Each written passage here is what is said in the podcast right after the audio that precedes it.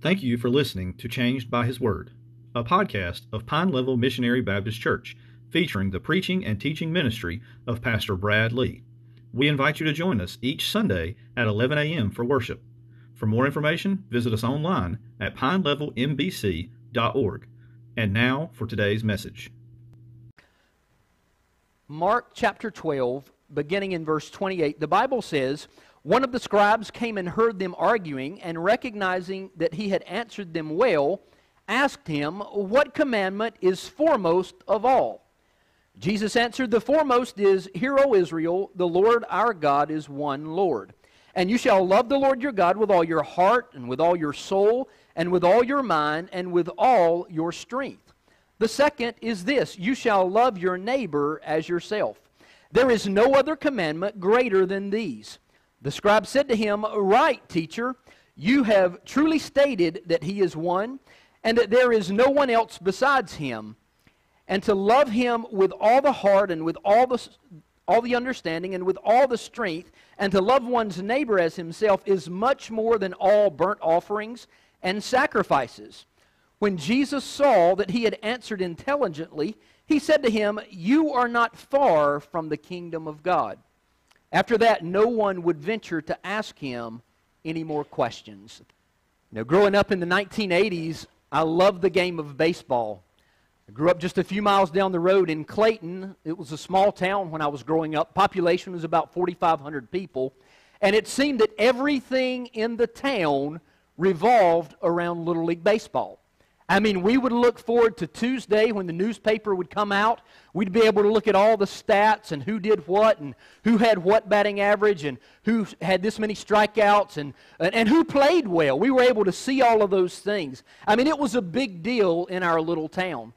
And my buddies and I, we not only played baseball, but we would eat, drink, and sleep baseball, if you know what I'm talking about. And, and there was a, a difference back then versus today. Everything and everyone did not receive a participation trophy. You play the game, you get a participation trophy. It didn't work that way back then. The way it worked back then is if you didn't show up for practice, you didn't play. Doesn't matter how good you were. If, if you finished the season and you were in second or third or fourth or fifth place, you left in second, third, or fourth or fifth place. But if you were in first place, you got a trophy, right? But, but those are things that I remember back in Clayton in the 1980s, in, in Little League Baseball. And, and the other thing that stands out is my coaches instilled in us a strong work ethic. I mean, we learned what it means to, to run and to work hard and, and to really aim for a goal. And back then I played third base. I also played pitcher as well. I mean, I hit home runs. I, I had strikeouts, and I won awards in, in Little League. And, and then it came time for middle school. I don't know about you, middle school was not a good time. It came time for middle school, and, and we had middle school baseball tryouts. And the reason being is there were so many people that wanted to play, but there were not enough spots on the team, so you had to try out for the team. And I remember trying out for the team and running and catching and, and pitching and hitting and, and all of those things. And, and then I remember the coach announcing, okay, we're going to be posting the cut list today. You can go by later this afternoon and see if you made the team. And I remember going by and standing outside that classroom and looking at that sheet of paper posted on the wall at the cut list. And I started at the top and I moved from top down to bottom looking for my name Brad Lee, Brad Lee. Got to the bottom. I said, To be sure. What in the world? I started at the top again and I, I worked my, my way through and I got down to the bottom and they left my name off the list. What in the world? Come to find out, I didn't make the team. The reality was, I, I, I, didn't make it. I didn't make the team. I, I was close to making the team, but I didn't make the team. As we continue our journey in Mark's Gospel, in our sermon series entitled Servant and Savior, we come to a passage and we're introduced to another man that, that was close, but he didn't make it. Close, but he didn't make it.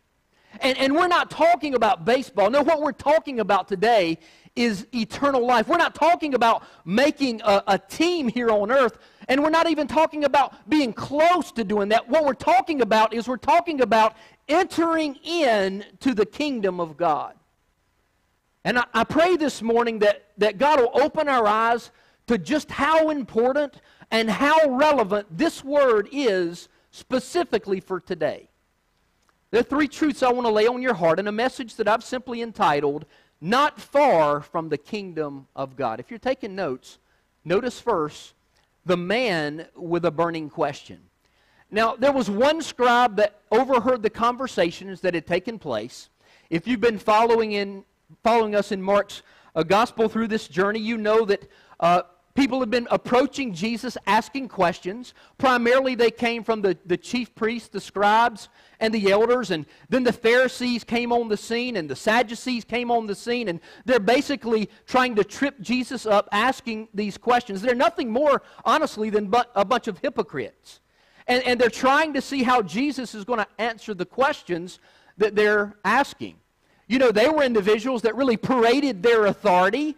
Yet they were arguing with Jesus, the one that's been given all authority in heaven and on the earth. But now we come to a, a different situation, a, a different individual, and, and we notice a man that's labeled as a scribe. And his question is, is a much different question that, than what has been asked previously. Now, when you think about scribe, that begs the question well, what exactly is a scribe? Well, we were introduced those as recently as Mark chapter 11, verse 18. Again, the chief priests, the scribes, and the elders. But according to one writer, and I quote, scribes in ancient Israel were learned men whose business was to study the law, transcribe it, and write commentaries on it. The scribes went beyond interpretation of Scripture, however, and added many man made traditions to what God had said. They became professionals at spelling out the letter of the law while ignoring the spirit behind it. End of quote. But yet, this man was still different. He was a different scribe. He, he, was unlike the Pharisees and the Sadducees that were really deep down trying to destroy Jesus he seemed to have a legitimate question. And, and I would encourage you this morning that God is not afraid of your questions. Don't ever think that I've got a question and I, I don't know if God can answer it or not. Sure, He can. God's not afraid of your questions, and He's more than willing to answer your questions. And I've come to learn over the years that there's no such thing as a dumb question. So if you don't know the answer to your question, ask the question. So I like to think of this man as the man with a burning question. You see, he had a lot of knowledge concerning the law. He knew what it said. He had studied it. He had written it down. He had, uh, had tra- translated it. Uh, yet there was a question deep in the recesses of his soul that he needed to have the answer to. And what better person to ask this question than Jesus. So he approaches Jesus, and here's his question What commandment is foremost of all? In other words, what is the greatest commandment? I, I want to know, teacher. I, I want to know. So, so deep down, he knew that there was more to life than the here and now. He knew this because the Bible says that God has placed eternity in the hearts of man. And for many today, they think the body and this life is all there is, and they pay little to no attention whatsoever to the soul. I love what C.S. Lewis once said. He explained it so well. He said, You're not a body with a soul, you're a soul with a body. You've been created to live for all eternity. Every single person that's ever been created will live for eternity in one of two places, either in heaven or in hell. So Jesus responds to this scribe's question, and what I want you to know the question concerning the commandment, Jesus answers it perfectly. And what he does is he goes back to Deuteronomy chapter 6, verses 4 through 5. Write that down. What Jesus does in his response in answering the question is he quotes a well known passage of Scripture. As a matter of fact, all of the Israelites would have known the passage. As one uh, writer said, it could be compared to uh, John 3.16 today. For those that don't even attend church, if you say John 3.16, you'll hear them say, well, for God so loved the world. I mean, they know it. That's kind of like this passage was for the Israelites. Everybody knew the Shema.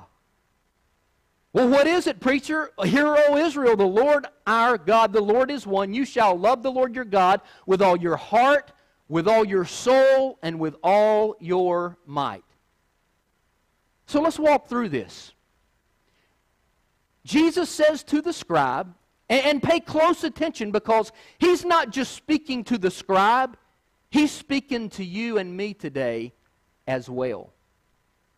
This is what Jesus says. You're to love God with all of your heart. Not just the muscle that pumps blood, but with the very core of your being, you're to love God. With, with every fiber of your being, you're to love God. Let me ask you just a side note how's that working? How's that working? Not only are you to love God with all your heart, you're, you're to love God with all your soul. Although this life is short, one day it will cease to exist. As I pointed out a moment ago, the soul will live for all eternity. The Bible says it's appointed for man to die once and then comes the judgment. But once this physical body dies and it's laid in the ground, the moment you breathe your last breath, you're going to spend eternity somewhere. There's a burning question in this man's soul. Jesus says to love God with all your heart, to love God with all your soul. One author explains it this way the human soul is central to the personhood of a human being. In other words, personhood is not based on having a body, a soul is what is required. Repeatedly in the Bible, people are referred to as souls. But he continues. You're to love God with all your mind, with your intellect. You're to love God, listen to me, with every thought. Somebody said you have between 50 and 70,000 thoughts a day. With every thought, you're to love God. Are, you, are you trekking with me this morning? Do you understand the magnitude of what I'm saying? This is the greatest commandment. You're to love God with all your heart, with all your soul. And, and now Jesus says, with all your mind. In other words, there's not a thought that you ever have that's not centered on loving God. Yet Jesus takes it a step further. He adds another condition to the Shema that we find in Deuteronomy chapter 6. And he says that you are to love the Lord with all your strength. Now, for those of you who go to the gym, work out, get my side pose here. I mean, with every rep you're doing, I'm loving God all my strength. Philippians 4:13, I can do all things through Christ who gives me strength, right? With, with all your strength, Jesus says. And, and what I want you to see here is this it's easy to focus on these four attributes but yet it doesn't stop there. Notice verse 30 and, and pay close, close attention to the qualifier. Look at verse 30. You shall love the Lord your God with all your heart, with all your soul, with all your mind, with all your strength. This is the man with a burning question. But notice, secondly, the man seems to have the right answers. We find this in verses 32 and 33. Notice what he said to Jesus.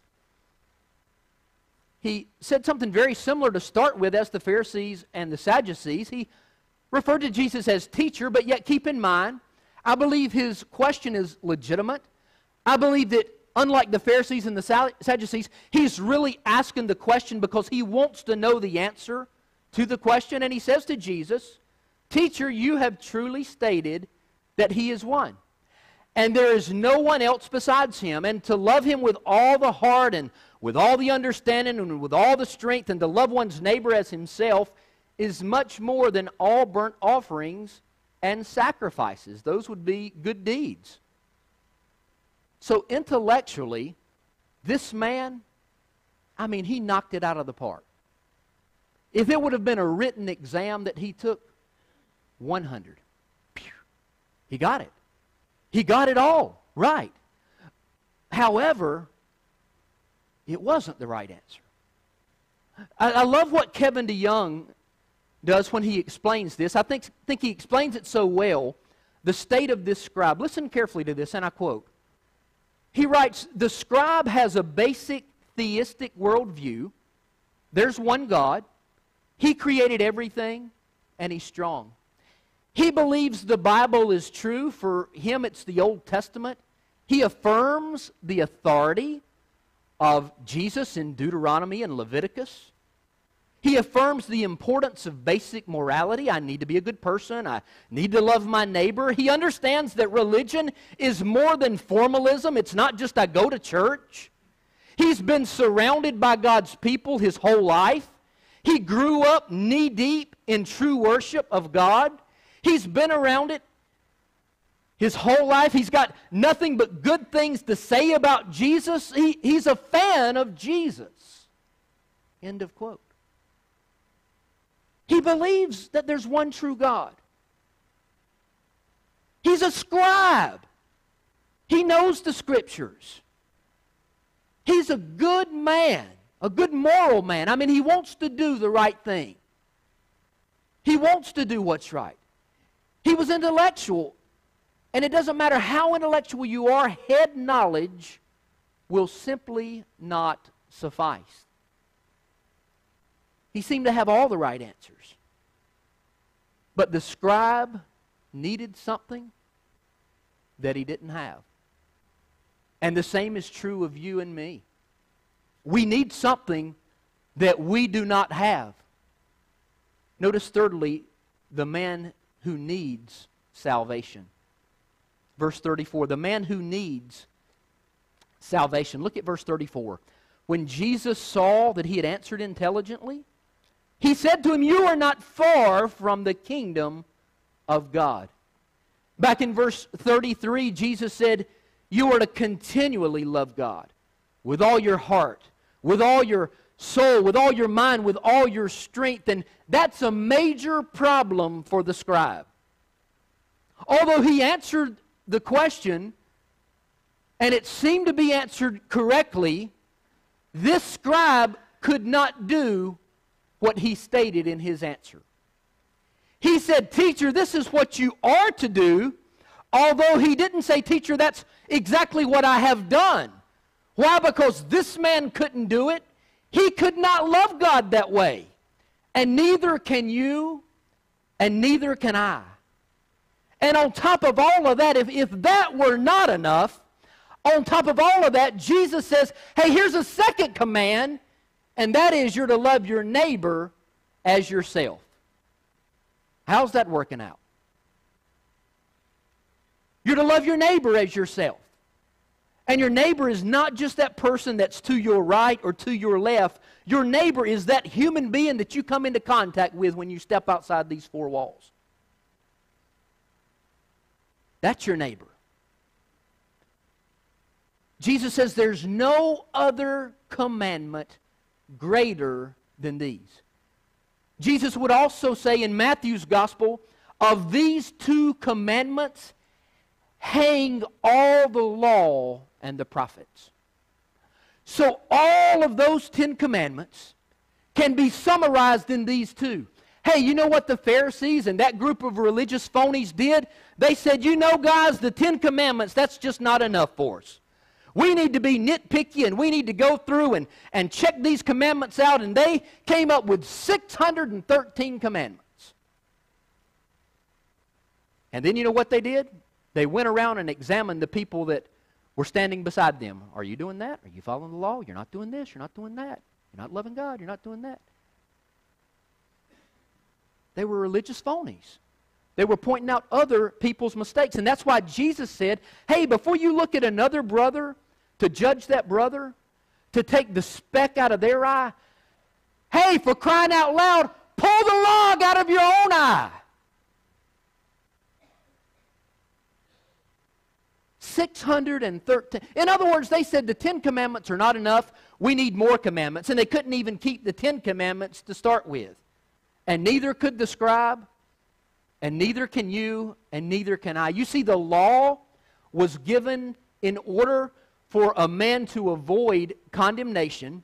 I'm sorry, the law was given, and in order for a man to avoid condemnation, both now and eternal, man had to uphold the law in its entirety. We're talking about the Ten Commandments.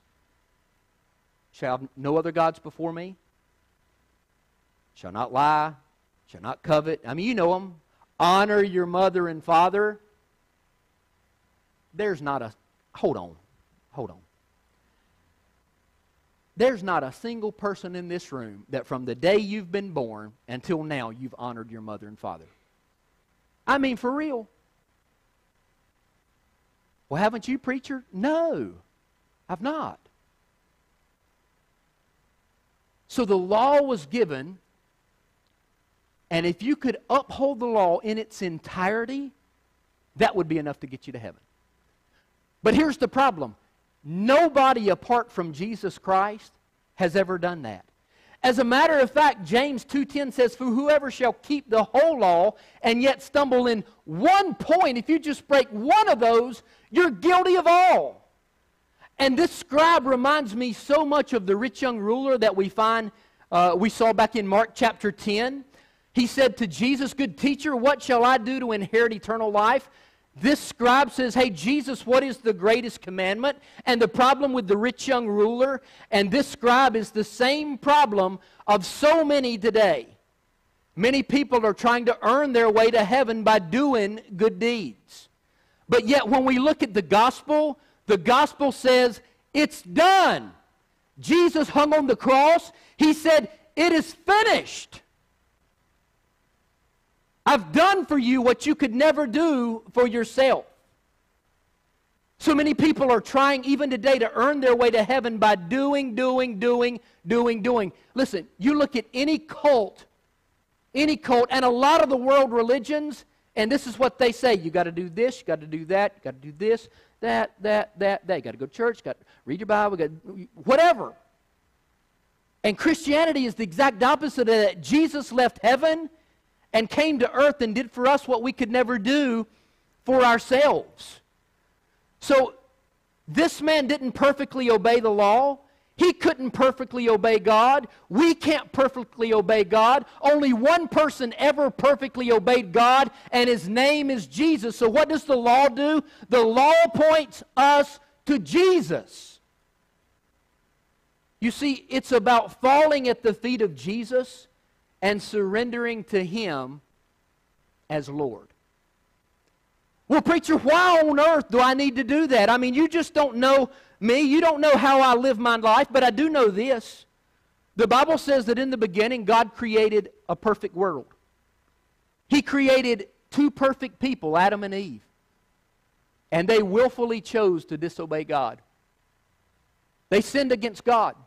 And sin is anything you say, think, or do that's displeasing to God.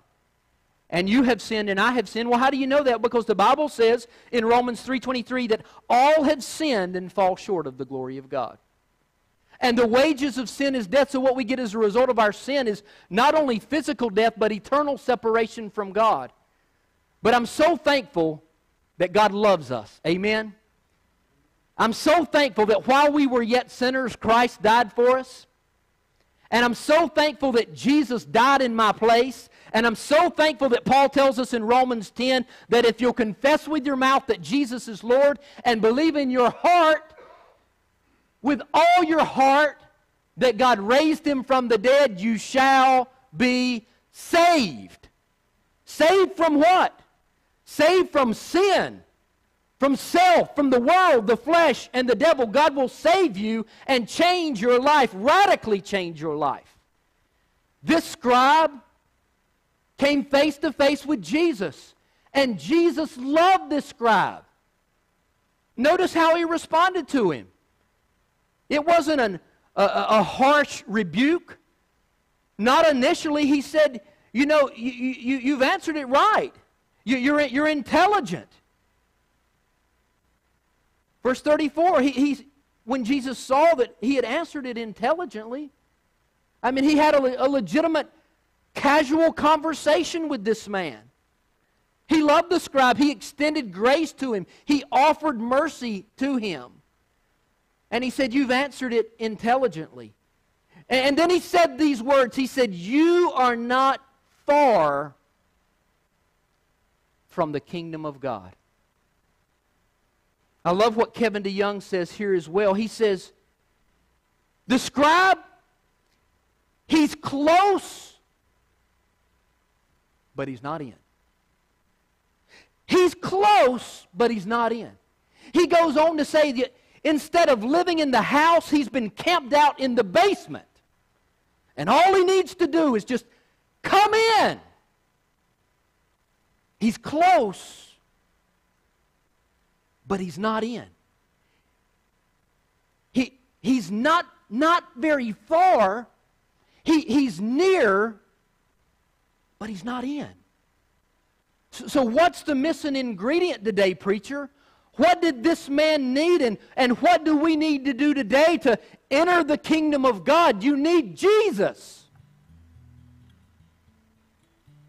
You see, although you and I are not looking this scribe face to face like Jesus is, we've opened the Word, and the Word is living and powerful and sharper than any two edged sword. It pierces to the, the depths of our soul, the joints and the marrow, is a discerner of the thoughts and intents of the heart. When, when you look into the Word of God, you see who God is and who you are in light of who He is. And God loves you today. He loved this scribe. So, what's missing, preacher? A response to the gospel. We find none of that in this passage. Now, I don't know how the story ended, if, if it went any further than this, or if this is all that Mark records, but the, the last words in verse 34 are He said to him, You're not far from the kingdom of God. And then, then after that, no one would venture to ask him any more questions. That was it. That was all of the questions. And what we're going to see moving forward from here, not the Pharisees and the scribes asking these questions, but Jesus providing instruction. What does all this mean, preacher? What, what does all this mean? But what is Christianity all about? Well, I can tell you this it, it's not about doing. It's not about coming to, I come to church, I come to I come to church more than you do. I come to church every Wednesday. I come to church every Sunday. I've been coming, well, not recently, but normally I come to Sunday school. I've been to Sunday school every Sunday for the last 30 years. That doesn't cut it. That's good. Well, I read my Bible. Well, that's good. Well, I, I, I, I'm a good moral person. Well, praise God. That's good. I'm surrounded by a bunch of godly people. Well, that's good too. That's four good things. But what did Jesus say? That doesn't work. So Christianity doesn't say do, it says done. It's not about being good, but it's about being in a person, and his name is Jesus. It's about you individually saying, I recognize that I'm a sinner. I repent of my sins. I've been trying to do, but I'm saying done in what Jesus did on the cross. And I'm trusting Jesus with my life. It's not about religion, it's about a relationship. Now, you know, looking back to middle school baseball, it, it would have been nice if someone would have come up to me afterwards and said, you know, Brad, I'm sorry, didn't make the team. Your batting was terrible. I mean, you just didn't hit the ball well. Or you, you, you missed that ground ball. I mean, you were unable to fill it. You threw the ball uh, over the first baseman's head. If somebody would have come to me and said, you were close, you were close to making the team, but you didn't make it. That, that's life. This is life. That was a game. We're talking about eternity, and eternity hangs in the balance. Jesus said, You're not far from the kingdom of God. Maybe you're close, but not yet in. And Jesus has spoken to your heart today. The Holy Spirit is working in your life, and you say, Preacher, today, I need Jesus. I need Jesus. We're going to give you an opportunity to trust Him today. But what about for the Christian? What about for, for me, preacher? I've been trusting Jesus all along. Well, praise God, trust Him today. Amen. Praise Him and thank Him for His goodness. Thank Him for sending Jesus. Never get over the gospel. Never get over the elementary principles of the gospel. Remind yourself each day that you're a sinner that's been saved by the grace of God. And thank Jesus for dying in your place. You've been listening to Changed by His Word, the preaching and teaching ministry of Pastor Brad Lee. We hope that you have been encouraged and challenged by this message. If you have any questions about the message or about your relationship with Jesus Christ, please contact Pastor Brad at changedbyhisword at gmail.com. Thank you and God bless.